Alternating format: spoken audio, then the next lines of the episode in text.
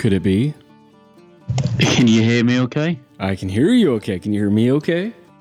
Yeah, I had to uh, set my microphone up and my earphones on this laptop. I've got a Mac and Ashley's got a Windows, so I was I've never fucking typed so quick in all my life. Well, there you go. So done. Anyway, done and dusted. I like that. Done and dusted. What does that even mean?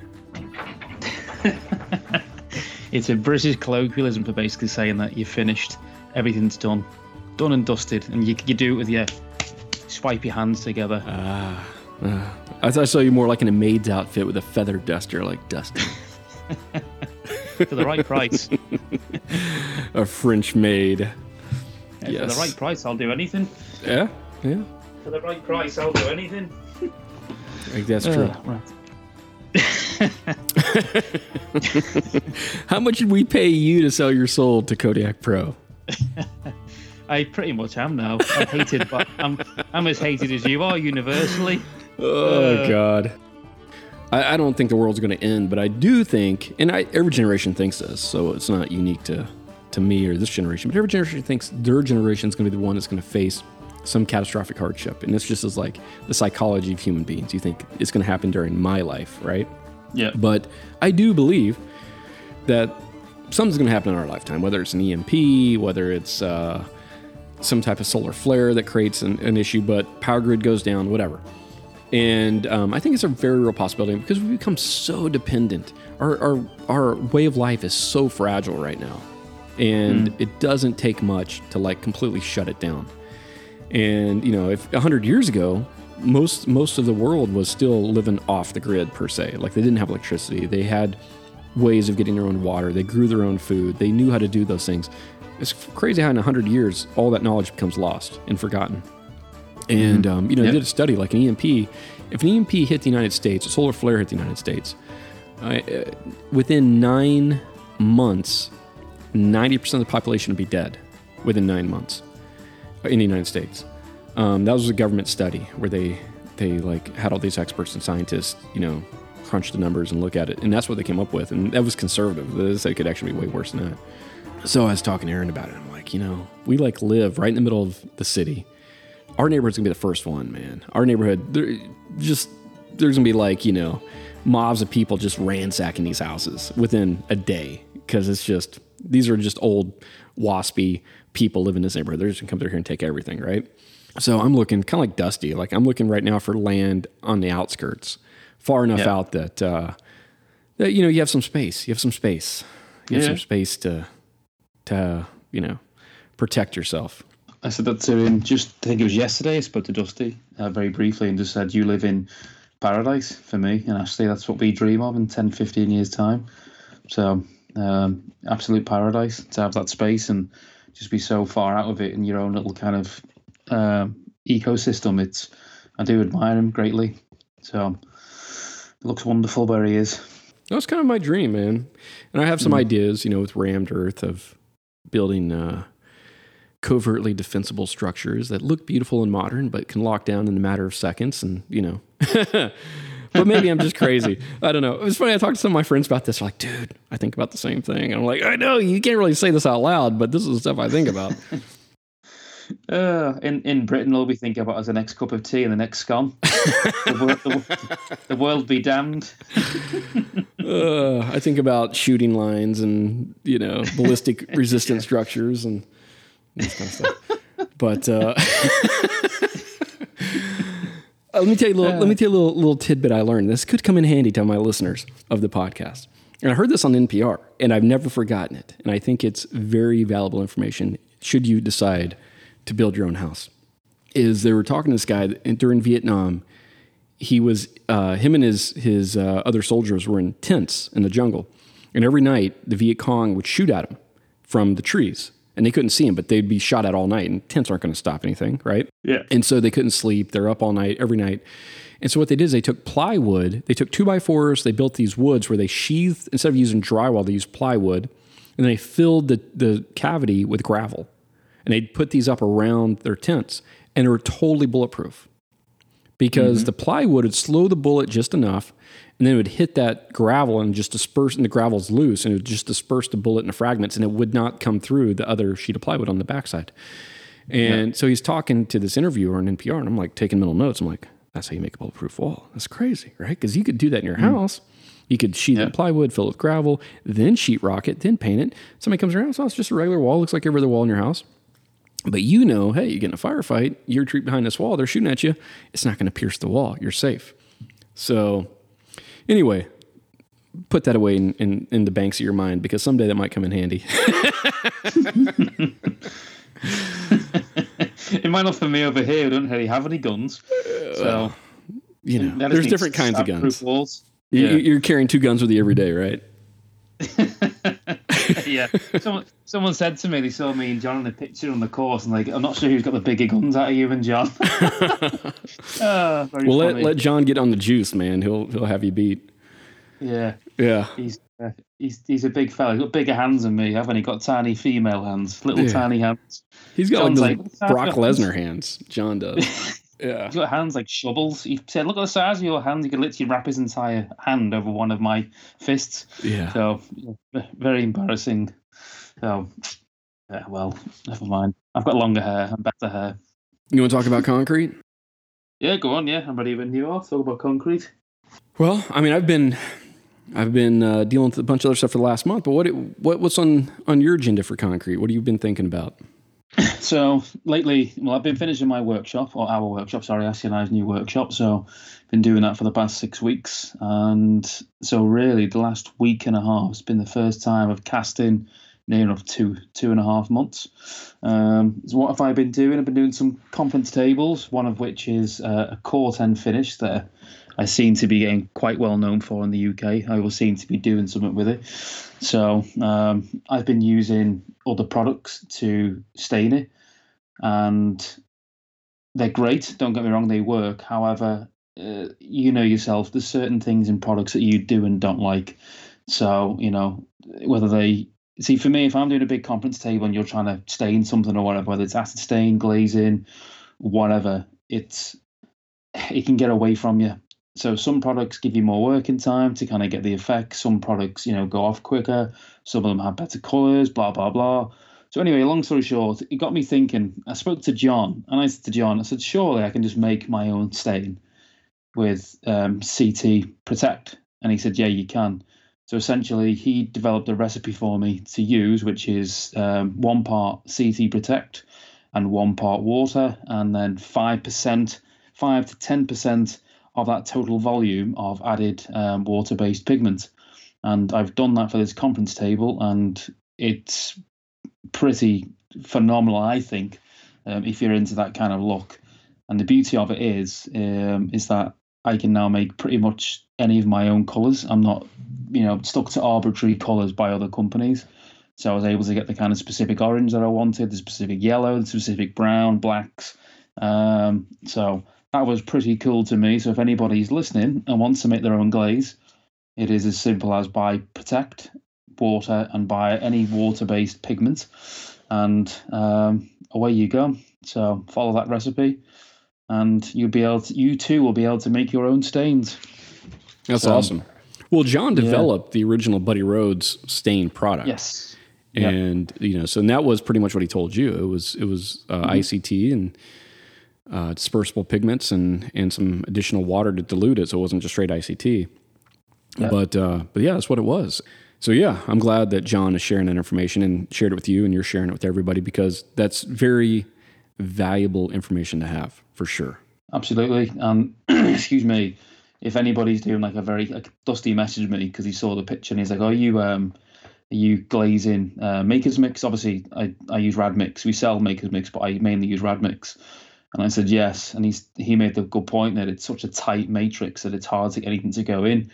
So the what I do if I'm glazing any piece, instead of doing like you know you do and we do ninety percent of the time, you know SCC, I will actually um, um, pour in a very well a much stiffer mix with PVAs, more of an ECC, and purposely want it to create voids. Number one for the look of coating because it resembles like pitted steel, But number two, because you're opening the surface a lot much more. It's not as dense as obviously an SCC or a sprayed finish, if you go or, a trowel finish. Um, and then, like I said, to Dusty as well, I really heavily etch the surface. So um, go down to like a three, four to one acid and do that two or three times. So the concrete probably feels like a 180, 200 grit texture to it.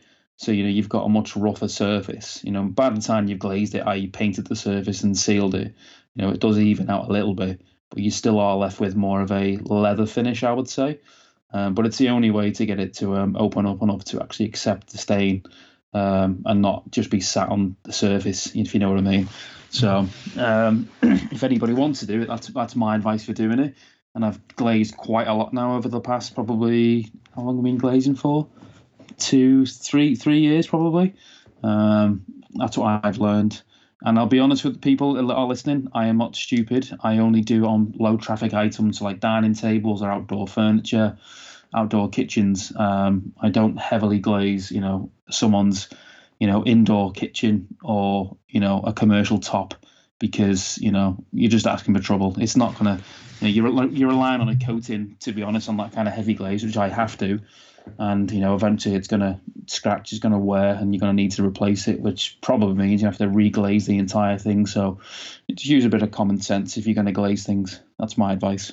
Absolutely. And that's good. I was going to ask mm. you that is you know what's mm. been your experience? Because that was dusty's experience years ago was he was super heavy glazing Dustycrete in the early days and they looked great for a little while and then we'd you know go back to his house um, six months later for a class, and the sink that was amazing in his kitchen, his kitchen sink, was all dark brown and beautiful. The whole bottom of the sink would be like whitish gray because all the glaze had worn off. Mm-hmm. And he would, you know, polish it and reglaze it and reseal it, and it would look good for a few months, and then it would slowly wear mm-hmm. off again. And so, I think you know, Dusty learned his lesson that you already know is just anything that's going to get a lot of use, don't don't use yeah. glaze. Yeah. Yeah. So the and finishes, you know, 99% of the time it's outside. So the tables do outside, the planters have done with it, the kitchens have done, the fire tables have done with it now, done quite a lot of it. And it's all outside, you know. It, it let's be quite frank, especially in the UK, it doesn't see a lot of use. It gets rained on 80% of the year. Um, you know, so I know that it's probably going to last. Well, it is going to last a hell of a lot longer than if it was, you know, indoor, an indoor piece. This this this table just down now, the conference table, that is an indoor conference table, but again, it's a conference table. Um, you know, it's not going to get as much anywhere near as much use as an indoor dining table.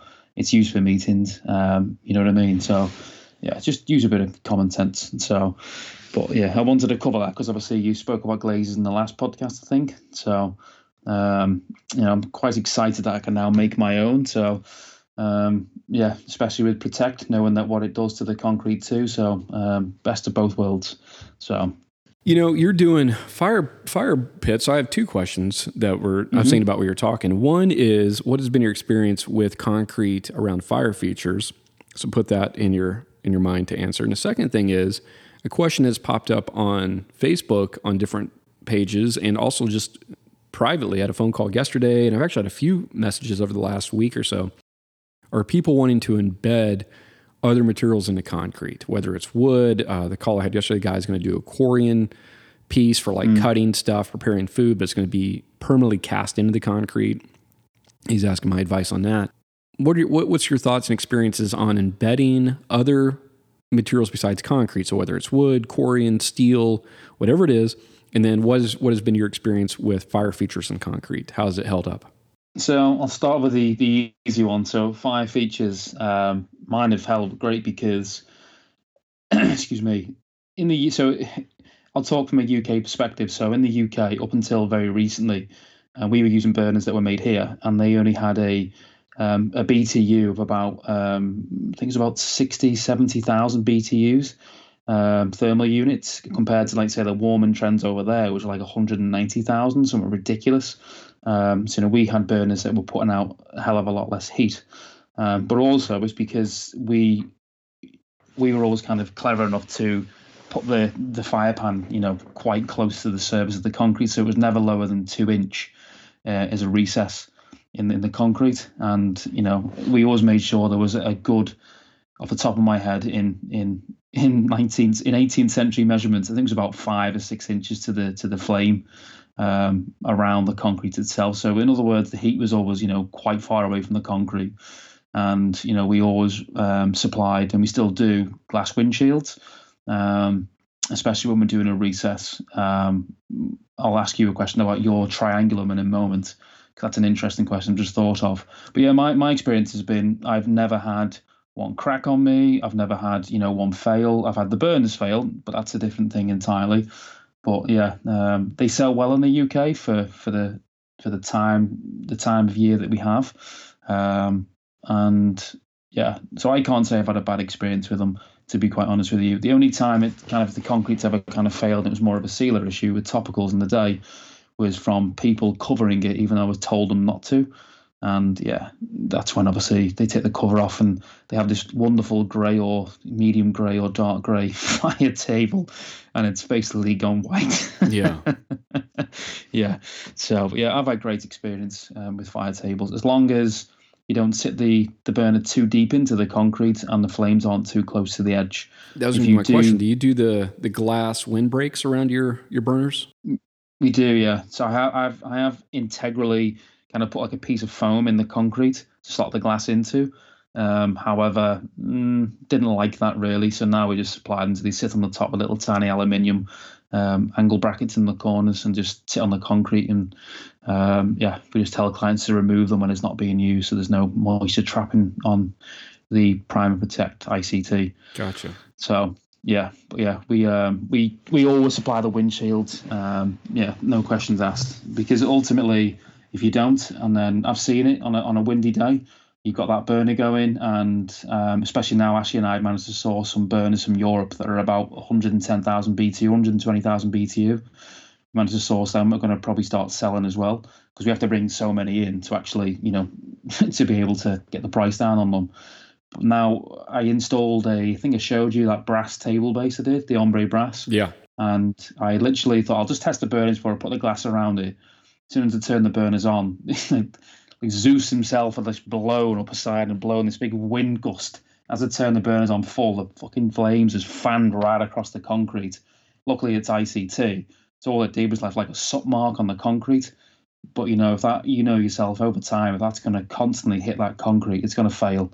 You know, and that's not a fault of any product. That's a fault of the fact that you know you're just abusing um, you know what you've created or the client's abusing what you've created. So yeah, always apply windshields. And then uh, foreign materials and concrete. What are your thoughts?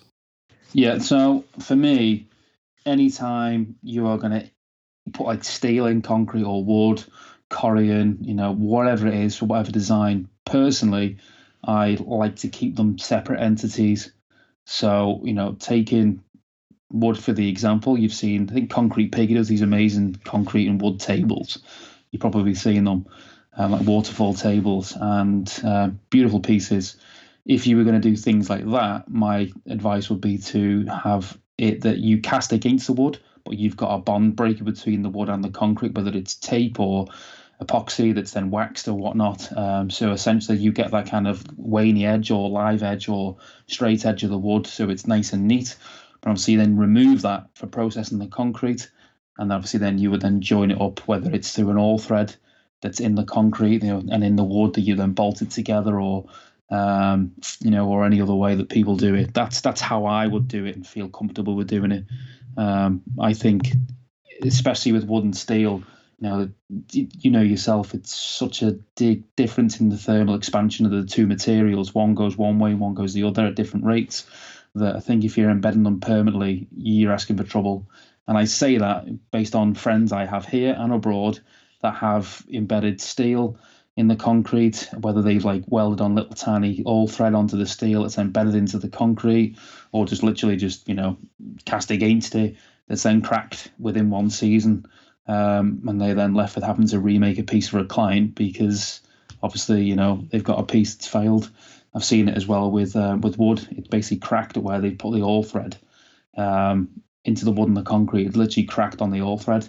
So um, obviously it's the wood's trying to pull and it's pulling against the concrete, and you know something's got to give somewhere. So that's my advice. If you were, you know, and if you were going to say put like a Corian breadboard or a wooden breadboard into the working surface, personally. I'd do it where again, you know, you make some sort of mold that's the shape of the corian or the wood or whatever, and then I would then probably just silicon it in with a very small gap around the edge. Um, so obviously you allow for that expansion and contraction.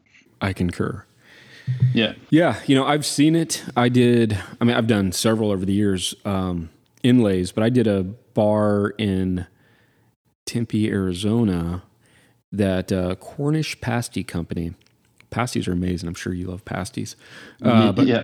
Cornish Pasty Company, the guys, they weren't mine. He supplied the letters. He had the letters laser cut out of steel and wanted me to embed them into concrete. And I said, hey, dude, I'm happy to do it, but you're probably going to get little cracks off the letters over the over the years. And he's like, yeah, I don't care. Mm-hmm. And so we embedded them in, and we polished it down. We sealed it. And back then, I was using um, maybe EAP, maybe E32K, some type of topical. I can't remember what it was. I think it was EAP though. So we're using a topical sealer. So a couple things that were interesting. Number one is when I sealed it, I went back six months later, and underneath the sealer, rust was starting to spider uh, on the steel. So moisture, you know, in the concrete mm. would get trapped under the sealer. It couldn't it couldn't outgas, and it was spider rusting. It was really kind of cool. It was like a spider web of rust on all the steel, and that was happening underneath the sealer. So that was the first thing. I went back a year later, maybe a year and a half later, and there was all these little crazing cracks. They weren't structural. They didn't go through the concrete, but these little crazing cracks off the corners of the letter. So if it was like a 90 degree, like on an R or something um, mm-hmm. where that corner was, it'd be like a little crack that spidered off. And um, it just kind of progressed. And never, I mean, it was never structural. It was never a structural failure of any sort, but it definitely showed that over years and years, and I probably, the last time I went in there was probably been there for three or four years at that point. You could see it. You could see it. It was just the nature of two materials moving at different rates over the years, and it's going to just create yeah. these little crazing cracks. And if you're fine with it, and you tell the client, "Hey, it's going to happen," they're like, "Yeah, I don't care," then hey, whatever, do it. But if it's um, going to be problematic, definitely talk about it. There's things you can do to mitigate it. So, the guy that called me about the Corian yesterday, I told him, you know, these these crazing cracks love to follow a sharp angle. And mm-hmm. so if you take that Corian and you're able to put a really nice rounded corner on it, you know, a pretty substantial rounded corner, that'll it won't it won't completely negate it, but it'll minimize the cracks that come off that corner. And so anything you can do because it just reduces the stress of the expansion and contraction at that spot. And um, so there's things you can do, but yeah, it just is what it is. I was um, I going to say that I know there's people that successfully have permanently bedded the like wood, for example, into the concrete, and, and ultimately, if they're finding success, that's fantastic. It, this is more a case of for me. I am I am not ashamed to say I'm you know a natural kind of warrior and I worry too much, you know, what may happen. So for me, I just feel more comfortable not having something permanently bedded into there. Um, I don't want a phone call in one year, ten years, twenty years. You know, um, that's you know that's why I recommend it. But if people are having success doing it otherwise, then you know, crack on. Pun intended. Um, you know, you carry on. You know, don't let me tell you to do otherwise. Well, I think I think the the question isn't is if it'll work because it'll work. You can definitely take a live edge slab and cast it directly against concrete. That'll work. The question is, what is the long term durability of that piece? And will it fall apart? No, it's not going to fall apart I mean, unless you put some super expansive wood right in the middle of a slab and you know it's going to expand and contract because you put it outdoors. Well, then it might fall apart. But on a dining table, it's probably not going to fall apart. But will it develop crazing? Yes, yeah. yes, mm-hmm. it will. And, you know, well, it hasn't happened to me yet. Well, give it some time. Give it some time. It'll happen. It's just a matter of time until it happens. You know, Dusty did a project. It was really cool. It was, I want to say it was white concrete with like copper inlays. I remember this. And wood inlays. Yeah. Yeah. And the wood was popping out after a while. You know, he have to, he, and he told the client he didn't recommend doing it. So just, mm. just as a caveat, because I remember when this happened, and Dusty was posting photos, and I said, no, no, no. He's like, dude, I told the client. I warned them this is not what I'd recommend, and they were adamant that's what they wanted, and so he did it. And you know, I don't know how long it was, six months or a year. Wood started kind of curling and stuff due to moisture and and uh, and kind of delaminating from the concrete, and then it becomes a whole another problem. So yeah, so there's that. There's that. I, I admire Dusty for doing that, but I, it, again, excuse me. Now when people, I have clients like that. Again, speaking for me and Ashley, when we have clients that are like adamant they want to do something, we we walk away. As you've said to me before, the best jobs are the ones that you don't get. Yeah. You know, because you know the thing is for me, and I don't know if it's different to the UK or America or it's the same here or there, but in the UK, if I was to say to somebody, this is going to happen, it's in the contract, we put an email, we put in writing, you know, we, we back ourselves up with every way we can in terms of, you know, the law, you know full well that as soon as that goes wrong, 90% of the time, that client's still going to blame you, you know, and, and then we're the ones that, you know, ultimately have, you know, they're going to want to blame somebody and it's always going to be the maker. They're not going to go, well, I told you to do it, you know. Well, they always have uh, amnesia. It's amazing. Yeah. It's amazing the yeah. occurrence of, of, amnesia with clients that have a problem with their piece that they were warned against. I don't remember saying that. Well, luckily we have it in email because I said, let's not do that. And you were very adamant. Well, that, that, that brings one to a very little kind of segue from there. So in the forum recently, talking about, you know, amnesia, there's a, a, chap, and he's a lovely chap, and he's new to the industry, and he asked about um, a 13 or 14 foot piece that he was making how to reinforce it. And his, his specific question was, it's hard to get scrim or fiber rod or basalt rod in my country. I think in Salvador. Um, you know, I can't really get them. So what can I do to reinforce this piece? So I think sometimes people don't read the question, um, or as my maths teacher says, read the fucking question. Uh, RT RTF is that anyway? And he so he asked this question, and my response was basically, well, if you can't get those materials, I would personally post tension it. Now, the reason I said that is, does the piece need to be post tension over time? No. You know, that was fairly evident for anybody who's done this for any amount of time. But it's because anyone really can get all thread, you know, and nuts and washers, you know, blah, blah, blah. So I basically said, you know, that's what I recommend. You know, there's a course coming up, obviously, that you're doing um, with Joe again, the Concrete Hero's Quest. Go and learn how to do it there, but get these simple materials and just post tension it because – when you're handling that size piece with such an experience, it's going to give you not going to completely protect you and be bulletproof, but it's going to give you a lot more leeway to quote unquote mishandle something um, than if you just use straight fibers. And obviously, I presume this chap's using his homemade kind of mix too. Yeah. Um, so you know, it's, it's not going to be as strong as RADmix, for example, or Maker's Mix. So that was my kind of um, my kind of um, thing for him, and people weren't having digs at me, but the, the kind of responses were, "Oh, you don't need to post tension it; it's way overkill. It'll be fine on its own. You don't need scrim. You don't need this." And I think I respect these people that said that. I really do. And for me, it's a case of well, you know, you're forgetting how experienced you are. You know how to handle things. You know how to do things. You know the order of business. You know, but it in those kind of forums, you're talking to people who don't have that requisite knowledge, and that's really why I was kind of saying, you'll over engineer it by doing this and that's kind of the last I thought of it, you know. Uh, and unfortunately, he posted two days ago, I think, saying that the piece had, or yesterday, saying the piece had cracked because he mishandled it. And you know, um, unbeknownst to me, he actually follows me on Instagram, and I was talking to him on Instagram about this, and I was thinking, this is, I'm sure this is the same person on this forum, and it turns out it was. You know, and my response was, look, I don't want to be having a conversation with you where your piece has failed. I really don't. I wish it hadn't.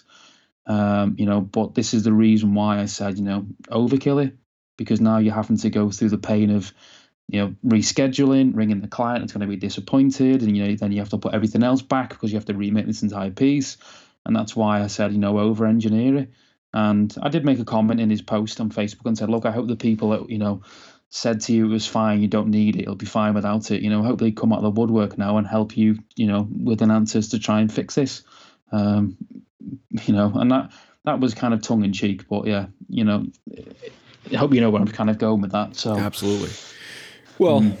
yeah, I, I, watched that whole thing and I wanted to make a comment, but I'm like, ah, I'm not going to comment on this because everything was said that could have been said, and I'm not going to add any value yeah. to the conversation. You're 100 percent right. I personally would make that without scrim, without uh, post tension, without rod, if it were me. Mm-hmm. But the experience, that's what's the difference.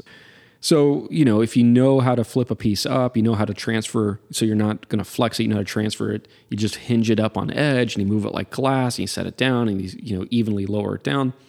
You can mitigate 99% of the eh, potential for cracking by proper handling. But if you're new and you're just cranking on one end, which a new guy always does, um, mm-hmm. you're just cranking on one end, you're carrying it flat like a new guy always does because it's easier um, you're putting it on sawhorses are all different heights, which a new guy always does because he doesn't know. Uh, you're going to end up with cracks, you know. And so that's you're absolutely right. That's where overkill it. Um, it, it's insurance. When Erin and I were driving down to the beach, she saw a sign on the side of a building that the gist of it was quality is cheaper than doing it twice. That's not what it said. It said something else, but that was the gist of it, right?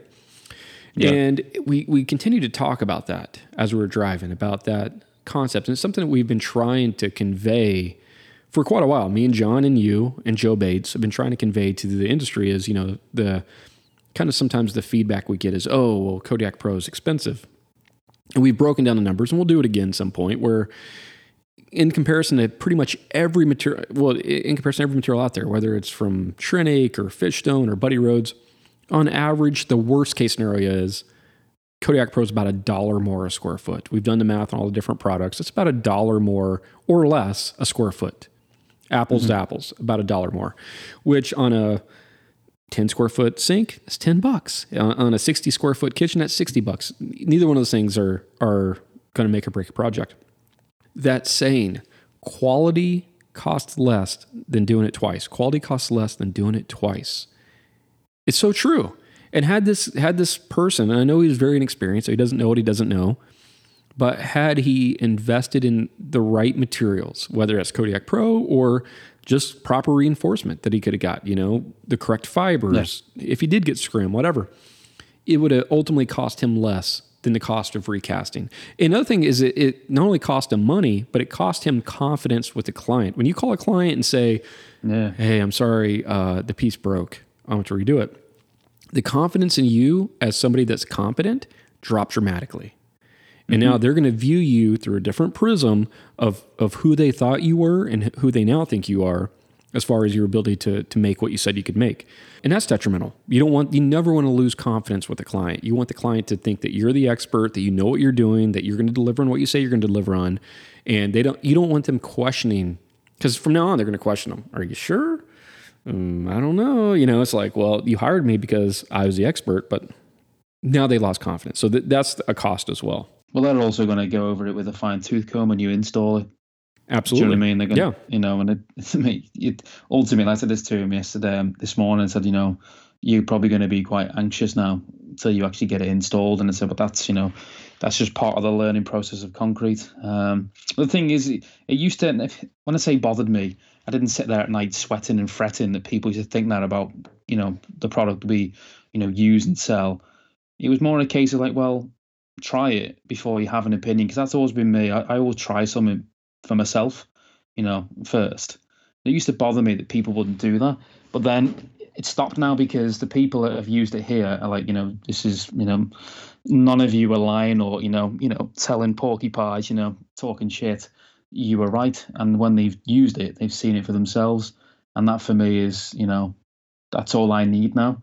Do you know what I mean? Not that I needed the evidence, but you know, ultimately, when other people are telling you what you already know, it just reaffirms your belief that you know what you are saying and what you are doing is the right path to be on. So, but I do notice that we seem to be the whipping boys at the moment for everybody. like you know, if if some if something breaks or somebody's throwing stuff out, you know, there'll be comments like, "Oh, you should have used Kodiak Pro." You know what I mean? And it's like, well, you know, whatever. So Yeah. we've seen that before. You know, with with the GFRC when that came around, I wasn't involved then, but you know, I've read the I've read the stories, you know, the articles about when you know people were switching over to GFRC, and there was people that were very reticent to it, and now recommend it, and yeah, and obviously then when the Buddy Rhodes products came out, you know, there was people that were reticent to those, and you know, um, yeah, so that's people don't like change, do they? Well, people don't like change. You know, whenever you're on the forefront of anything, there's always going to be the naysayers. So it just is what it is. You know, we we're in a weird position now with Kodiak, with you know you and Jon and Joe and myself representing the brand. Is um, people now see it more as we're, we're salesmen. So what we're saying Yeah. can't be trusted because we're salesmen, and it's validating when people like what you've experienced. and Me and Jon experience this every day here. When they they get the product and they call us up and they're like, "Oh my god, oh my god, you know, you guys." I thought it was a sales pitch. I decided to sh- give it a try, and it is night and day difference. And that validates and it makes you feel so much better. That uh, you know, because you know, I know, Jon knows, you know, Joe. We all know but you hear all the the kind of the trash talk and but you know kind of go back to what i said earlier the people that are that feel the need to try to diminish and tear something down whatever that's just a reflection of who they are and how they view the world and that's them i don't care you know you and i were having just a facebook conversation a few days ago and totally unrelated to concrete just talking back and forth and uh, what i said to you was true freedom in this life is not caring what other people think. And mm-hmm. you know, there was a psychiatrist or psychologist, uh, Adler, Adlerian psychology, and um, that was his ultimate kind of message was once you are able to to not care other people's opinions, then you're truly free. That's the true mark of absolute freedom is not caring. I'm not there yet, but I'm pretty darn close. I'm about as close yeah. as a person can be, I think, of just, you know, I see it and some sometimes it annoys me, you know, like I'll talk to Jon. He's like, "Oh, did you see so and so's comment?" I'm like, "Ah, I don't really care. It doesn't bother me. Whatever. Who cares?" But then sometimes I call Jon up. I'm like, "Did you see so and so's comment?" And he's like, "Ah, I don't care." so we kind of bounce each other out. Like when I care, he doesn't care. When he cares, I don't care. Yeah. And so together, mm-hmm. we just kind of don't care. You know, it's just like ah, whatever.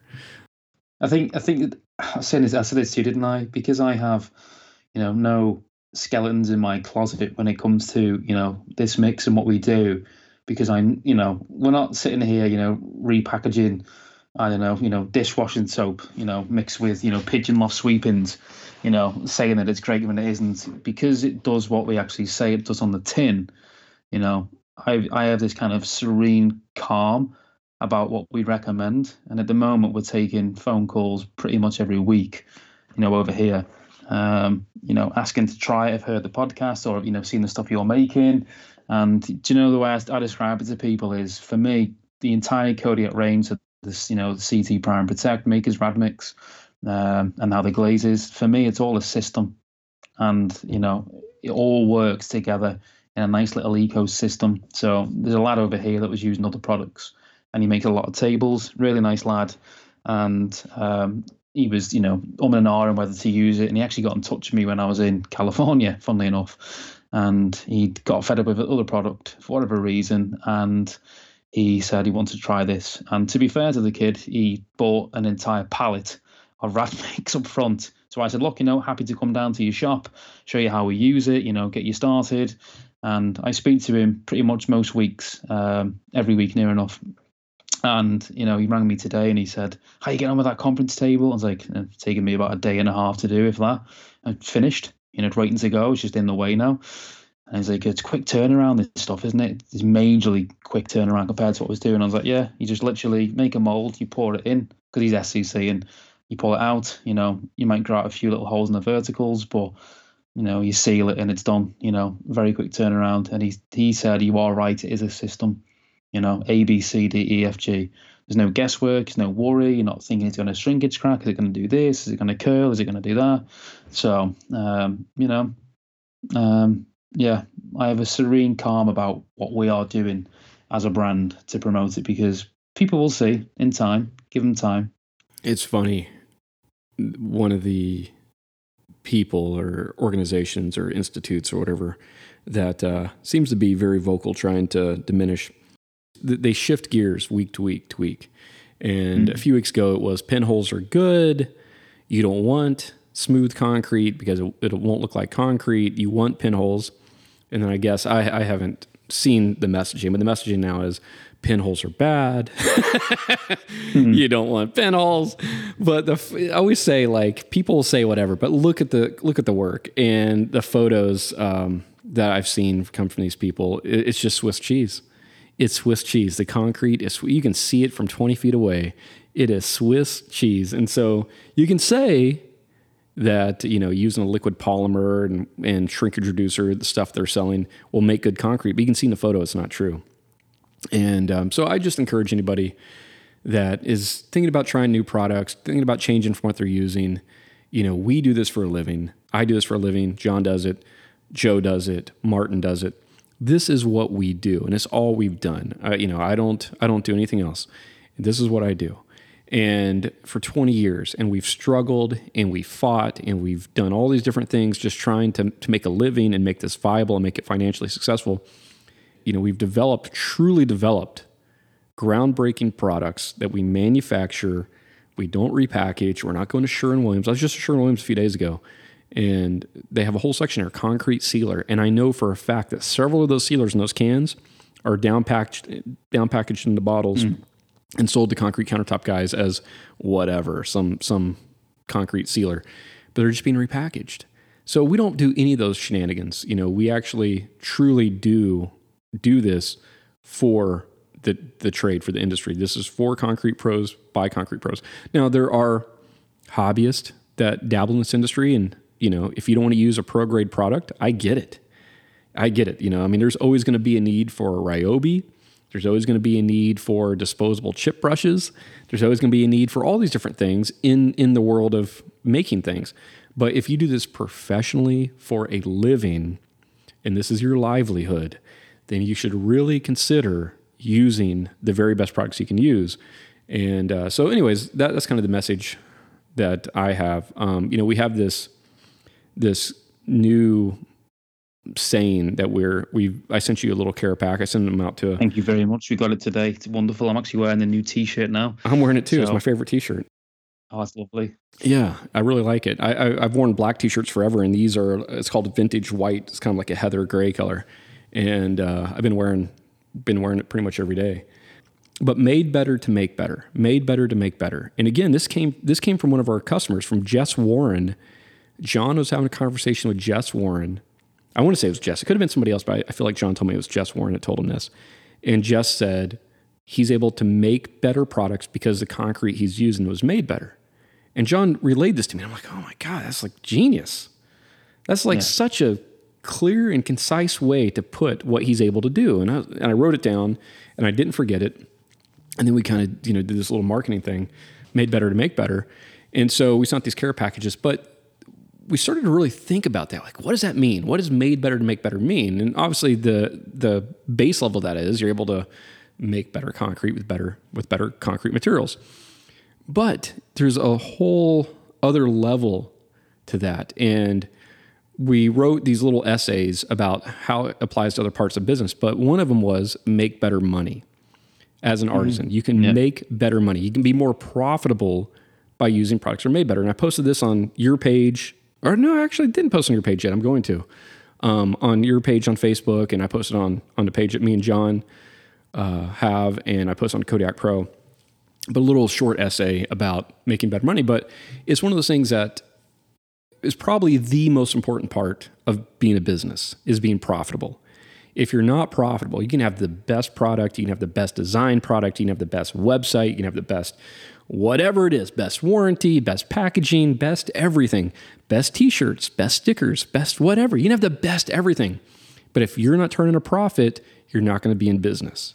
And so being profitable really at the end of the day as a business should be your primary goal. And there's a lot of ways to do that, but if you're able to make something once, you know, quality costs less than doing it twice.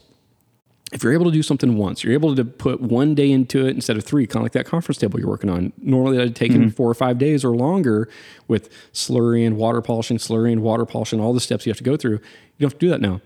And if you're able to deliver a product to the client that ultimately has little to no callbacks compared to what you used to use, then you're far more profitable. The time you spent on that piece is just a small fraction of what you used to spend, and it, the the life cycle of that piece. Whereas you know you install something with some topical sealer that you know in a year you're going to call back, hey, the sealer's coming off, and you got to go out there and repair it, and all that time that's built in down the road. You don't have that anymore. You don't have those hours spent doing those things. That really leads to profitability. So, anyways, that was just uh, it's the first essay we released. I released it this week, and I'll post it on other social media outlet so people can read it. It's pretty short, it's only a few paragraphs, but I think it's very, very pertinent to the conversation. But that's the point, isn't it? Because at, the end of the day, like whether somebody thinks you need pinholes for it to look like concrete, well, two things. I've never had a client that said to me, "I'm coming to concrete for holes." You know, they actually come for texture. You know, a bit of depth. Um, or if I'll be honest with you, nowadays for us, speaking for, for our business, people actually coming to us you know, what can you design for us? Or I've seen you've designed this. Can we have something similar? So it's not like you said before, we spoke about as in private and, and on the course. you know, the concrete is a means to an end. And the beauty of having this product now, you know, I love spraying. I used to, you know, you know, wear a ball gag and all that jazz. You know, um, you know, Pulp Fiction in the basement. Uh, um, you know, ultimately now I can design something that really I'd have to jigsaw mold, like have so many separate pieces to spray and assemble it, and then have a, you know, then have to try and pour it. And whereas now I can just not worry about any of that. I can just design the object, the mold with it, and pour it in, and you know have full confidence it's going to come out looking how I want it to look. You know, and to me that's that's priceless. You know, that's how those designs are how we're going to make money going forward because they'll be unique to us. And you know, don't get me wrong, they might be shit and no one buys them, in which case, you know, they're fucking worthless. But you know, ultimately, the plan is to have designs that you know people come to us for, and it's because I have a product now that allows me to do that. And whether people want to admit it or not, the products that were available just couldn't do that. Whether it was large pinholes, whether it was segregation, whatever, you know, or even sometimes not even reaching the other side of the mold because it gel up too soon. You know, whether you put ice in it or not. You know, you know all the problems. You've been in it, you know, twice as long as I have. So, um, you know, I don't really buy into this. It must have pinholes and and all this shit. You know, at the end of the day, for me, it's for me, it's it's about the design, it's about the the end product. And clients have never come to me saying I want holes in it personally. They may have for other people, but for me, they haven't. It's one of those things that if if we said as Kodiak, the sky is blue, somebody's gonna say the sky is orange. You're like, okay, okay, whatever. The sky is orange, and in your perception of reality, that's what it is. It seems like I have two different messages when it comes to concrete, but I really have one message, and that is people don't buy concrete they buy what you make with concrete that's the ultimate message in our workshops people buy what you make with concrete and so there's yeah. Over the last 20 years i've seen there's camps of people that really focus on the material science aspect of it and they get so hyper focused on it and it becomes their you know every day just all they all they do is they just keep trying to tweak it make it better and do this and do that. And i get it. I mm. love it. But at the same time they're not selling anything to clients because they think if they have the most recycled concrete in the world, the most recycled content, the lowest CO2 footprint, whatever it is, that's going to be enough. But it's not enough. That's not going to get people in the door. It might get one client in the door, but you're not going to get enough to sustain a business. And so I've seen that happen. The companies that are successful long term are companies that, when you look, they have a very innovative product line, whether it's sinks or countertops, like Fu-Tung Cheng's countertops back in the day were very innovative, or planters or bollards whatever it is, fire tables, your Corten finish. There's there's different types of innovation, but it's innovation that bring people to the table to order a product. That's what they're looking for. They're looking at what you can make with concrete. They're not looking for the concrete itself. So I say the concrete doesn't matter. It's what you make with concrete matters. That's true from a point of the client view. But as a business, the concrete matters. As a business, the concrete matters because you can't afford to make it twice. You can't afford to spend three days slurring pinholes. You can't afford to go back in six months or a year to repair a piece because it wasn't strong enough. The sealer wasn't strong enough. The concrete wasn't strong enough. You can't afford that as a business. So, from a sales viewpoint, the concrete doesn't matter. From a con- from a company viewpoint, the concrete matters for your long term mm. viability. So, anyways, it, this is probably one of the more difficult businesses to uh, to thrive in because of there's so much more to it. You know, you're you're doing a lot of things. But what we're trying to do as Kodiak is take out, you know, the people that really geek out on the on the chemistry. That's Jon Schuler. Jon Schuler geeks out on chemistry. Jon Schuler geeks out on innovation. He's yeah. always testing. Every day when I talk to Jon, he's ordering materials from these different material suppliers and testing them. He's never satisfied never satisfied. He's ordering this raw material. He's going to test it with a sealer. He's getting phenomenal results. He's going to order this pozzolan. He's going to do some tests with it. Oh man, this thing's amazing. It wets out so much quicker. You know, blah blah blah blah blah. That's Jon. He geeks out on mm-hmm. that. But Jon, let Jon geek out on it. You know, buy the innovation. The innovation's in a bag. You're able to buy it. You're able to skip 20 years of tinkering to get to the the finest materials, and you're able to make the things that people want to buy and it's it's it's easy. There's no guesswork really, as long as you follow the instructions. Um, the YouTube video you've done, it's it's easy. Um, don't fucking rush things. That's the biggest thing I I talk to people over here. Everything's a rush. I demold it in 16 hours, or you know, I didn't put. I couldn't be bothered going to get some more ice from the shop. Um, so it was like 25 degrees by the time it slaked, and it's like you know it's about 90 Fahrenheit, and you know it all comes down to rushing, you know, and ultimately, if you rush this material, it will beat you down. It's the nature of the beast. Is a, like you said, a formidable opponent. So you know, there's a reason there's guidelines out there and instructions out there. You know, um, obviously there's some there's friends of mine like to break rules, but there's certain rules that you don't break. Um, you know, like that. So yeah, don't Yeah. rush. Stop rushing. I can say one thing that people take away from this: just don't rush. Take your time. And I'll be honest with you, you did that. Um, before I forget, I know you got to go in a minute. You did that video. Oh, was it on? I always forget the bloody name of the thing. You did that video where you made those two blue sinks last year. Do you remember? Of course you remember. Oh, is it on Daily Motion? Is it or Vimeo? Vimeo? Mhm. Vimeo. Yeah. Yeah, you did that. You did that. The sink, yeah. And I, I, um, at the time, I bought it. And I'll be honest with you, I bought it as kind of like a, you know, you've released free information over the years, and I'd learned from it. So it was a kind of, you know, if I can give back in some small way for all that free information, I can. And I, watched it at the time, um, and I watched it again the other day. Um, that's how sad my life is, and it, God, yeah, I uh, it's it's little things you pick up like the little acetone dispenser you've got, and I was like, oh my God, I need to order one of them now. Um, but yeah, I, I digress. You know, where was I fucking going with this? Help me, Brandon. I've lost Well, the plot. slowing down, taking your time, yeah, doing slowing things down, right way. and that's yeah. why I watched you on the video, and you know, because lately, last probably ten months, um, I've really kind of slowed things down and looked at what I'm doing and take my time. Like sometimes I'll find myself in the workshop, like doing something stupid, like rushing, and I, I've learned that's like, why am I rushing? Who for? For what reason? Why am I trying to save three seconds of time doing this? And that's what I was looking at you again in the video, and that's why I watched it again. It was the kind of how you know methodical and slow you were doing things. Um, you know, and that's that was what I took away most from buying that was just take your time. You know, A, B, C. You know, there's no rush. Why you rushing? Um, you know, that's the biggest thing. You know, just slow down. You know, enjoy the process as well. You know, and the beauty of Kodiak is you don't have to rush around like a tit in a trance. You know, panicking when you're casting. It should it should be you know for the most part you know quite relaxed, um, which it is for me now. You know, um, you know, Slow is fast, fast is slow. I tell it to my wife all the time. When our kids are are having a meltdown of some sort, your initial instinct is to try to just resolve it fast. yeah, You know, what do you need? What do you want? What, what's going on? Tell me what's going on. Ah, you know, and my my wife will sometimes try to resolve it quickly, and I tell her, slow is fast, fast is slow. Just slow down for a minute. Ask them. I, I like kneel down. Give me a hug. What's going on? Tell me what's going on. Okay.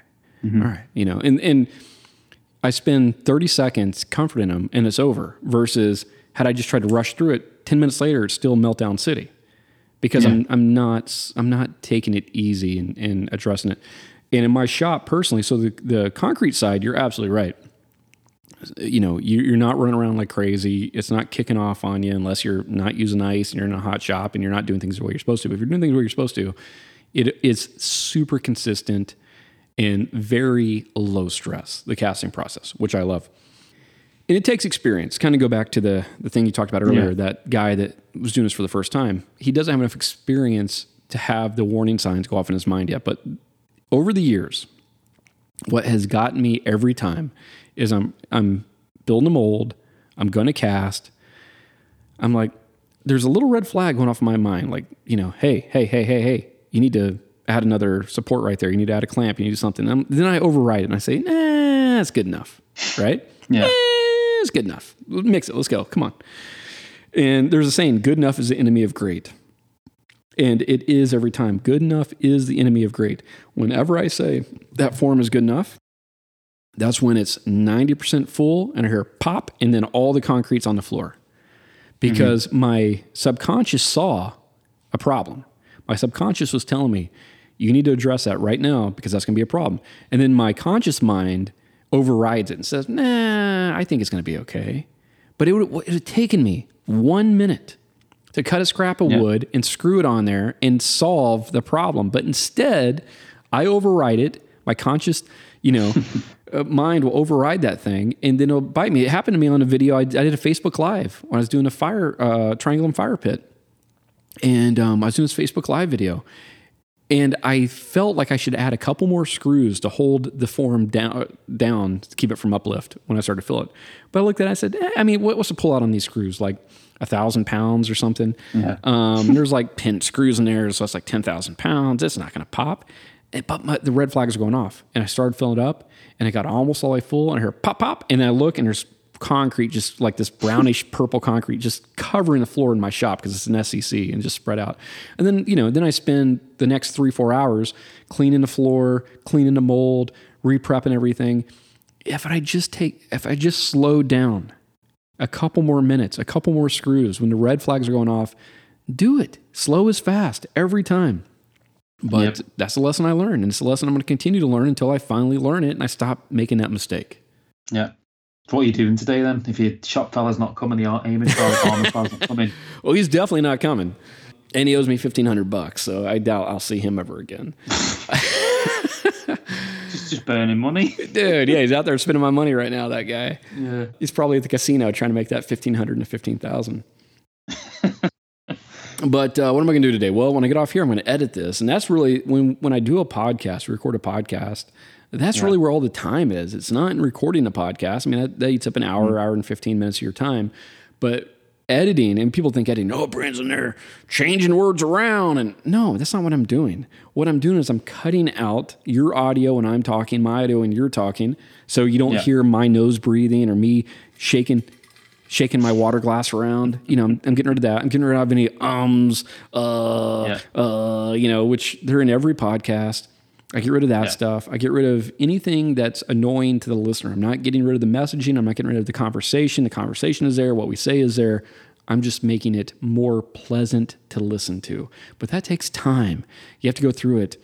If I record an hour and a half, probably takes me three hours afterwards, just in post, just to go and clean up the audio. You also do a um, thing you don't use well. Um, oh, got a cover picture for it as well. That only takes a second, and that goes pretty quick. So yeah, I got to do a custom cover photo on every one, but that's pretty easy to do. And I got to write a description, which is a couple paragraphs. That's doesn't take too long. It takes maybe five ten minutes. Really, it's just going through the audio. You know, it's super slow because there's different mm. channels, and so I'm I'm cutting audio on this channel. So you don't. If you're talking, I'm just cutting out the audio here, but you have to find the exact moment where it goes to Jon talking or me talking, and then you have to cut out the audio on other ones. It just takes a while. It's just slow. It's Listen to tedious. yourself every week. Yeah. And so, when people are like, you know, uh, they think it's easy to do a podcast, I think they find out pretty quick that if you're doing a podcast that's easy to listen to, meaning the audio is good, the it's it's not nose breathing, you know, all the sounds. That takes some work, and it's not easy to do. And you know, it- for me, quality is is where it's at. So I'd rather put in the time, but it does take time. So to answer your question, that's what I'm gonna be doing when we get off here. I'm gonna be sitting here in my office with headphones on for the next uh, three hours or so, and I'll be editing. Listening to me talk. Really, what I like to do is listen to me talk. That's my favorite part. I just Yeah, that I well, just do put it on loop, and I just listen to myself say something again and again. Oh man, that was great. I love the way I said Yeah. that. the funny thing is, there's people out there that will believe that. That They're gonna be like, "I knew it! I knew it!" Uh, they don't have a sense of humor. I bet you have one of those like um, you know, in the castles. You have like a picture of the king. You've got like a like a 17 foot picture of Brandon Gore, haven't you, holding the skull in your house? That's what people think. Yeah, well, there, Yeah. there was. Uh, I, I said something a long time ago that was a concrete Jesus as a joke, as a joke. You know, like I'm not religious, but I'm also not like sacrilegious. You know, got 666 followers, didn't you, as well? something like that. Yeah, I mean, it hovers magically at 666 followers on on Instagram. But I said something about that, and there's people today that just cling to that. They're like, Brandon said he was the concrete Jesus. Ah, fuck that guy. And I'm like, well, that doesn't sound very Christian, does it? Doesn't like the Christian thing to say. It's just a sense of humor. Like, I maybe my sense of humor is lost on people, or maybe people are just looking for the worst, and it just passes over their head. Like they don't see that Mine is as well, yeah. it's tongue in Yeah, mine- cheek. Yeah. Yeah, mine is as well. Yeah, so I get called pretentious and all sorts, and I just try to be black and white online because I don't want the information I'm giving out to be misconstrued or, you know, taken the wrong way. So I try to be as clear as possible. And the thing is, what makes me laugh is, and I've seen it in your responses, you know, I've never set out to upset anybody. You know, with my responses, I'm just talking from my experience. But I realise that people take offence to that for whatever reason, and that's that's their problem and not mine. But yeah, it's yeah nature of the forums, unfortunately. But the irony is, you know, these people that don't like us, they they complain that the industry has shitty work, and yet the only way to improve the industry is to actually help people by giving information to them you know, and doing courses and things like that. You know, that's, that's how it grows for the better for all of us. So concrete is taken seriously as a medium as much as granite is, for example, or marble. Um, you know, it only gets there by people giving out information. All right, Martin. Well, it's great talking, Cheers, buddy. pal. And you, sir, have a nice day. Enjoy your day, my friend. Adios. See you later, pal. Bye bye.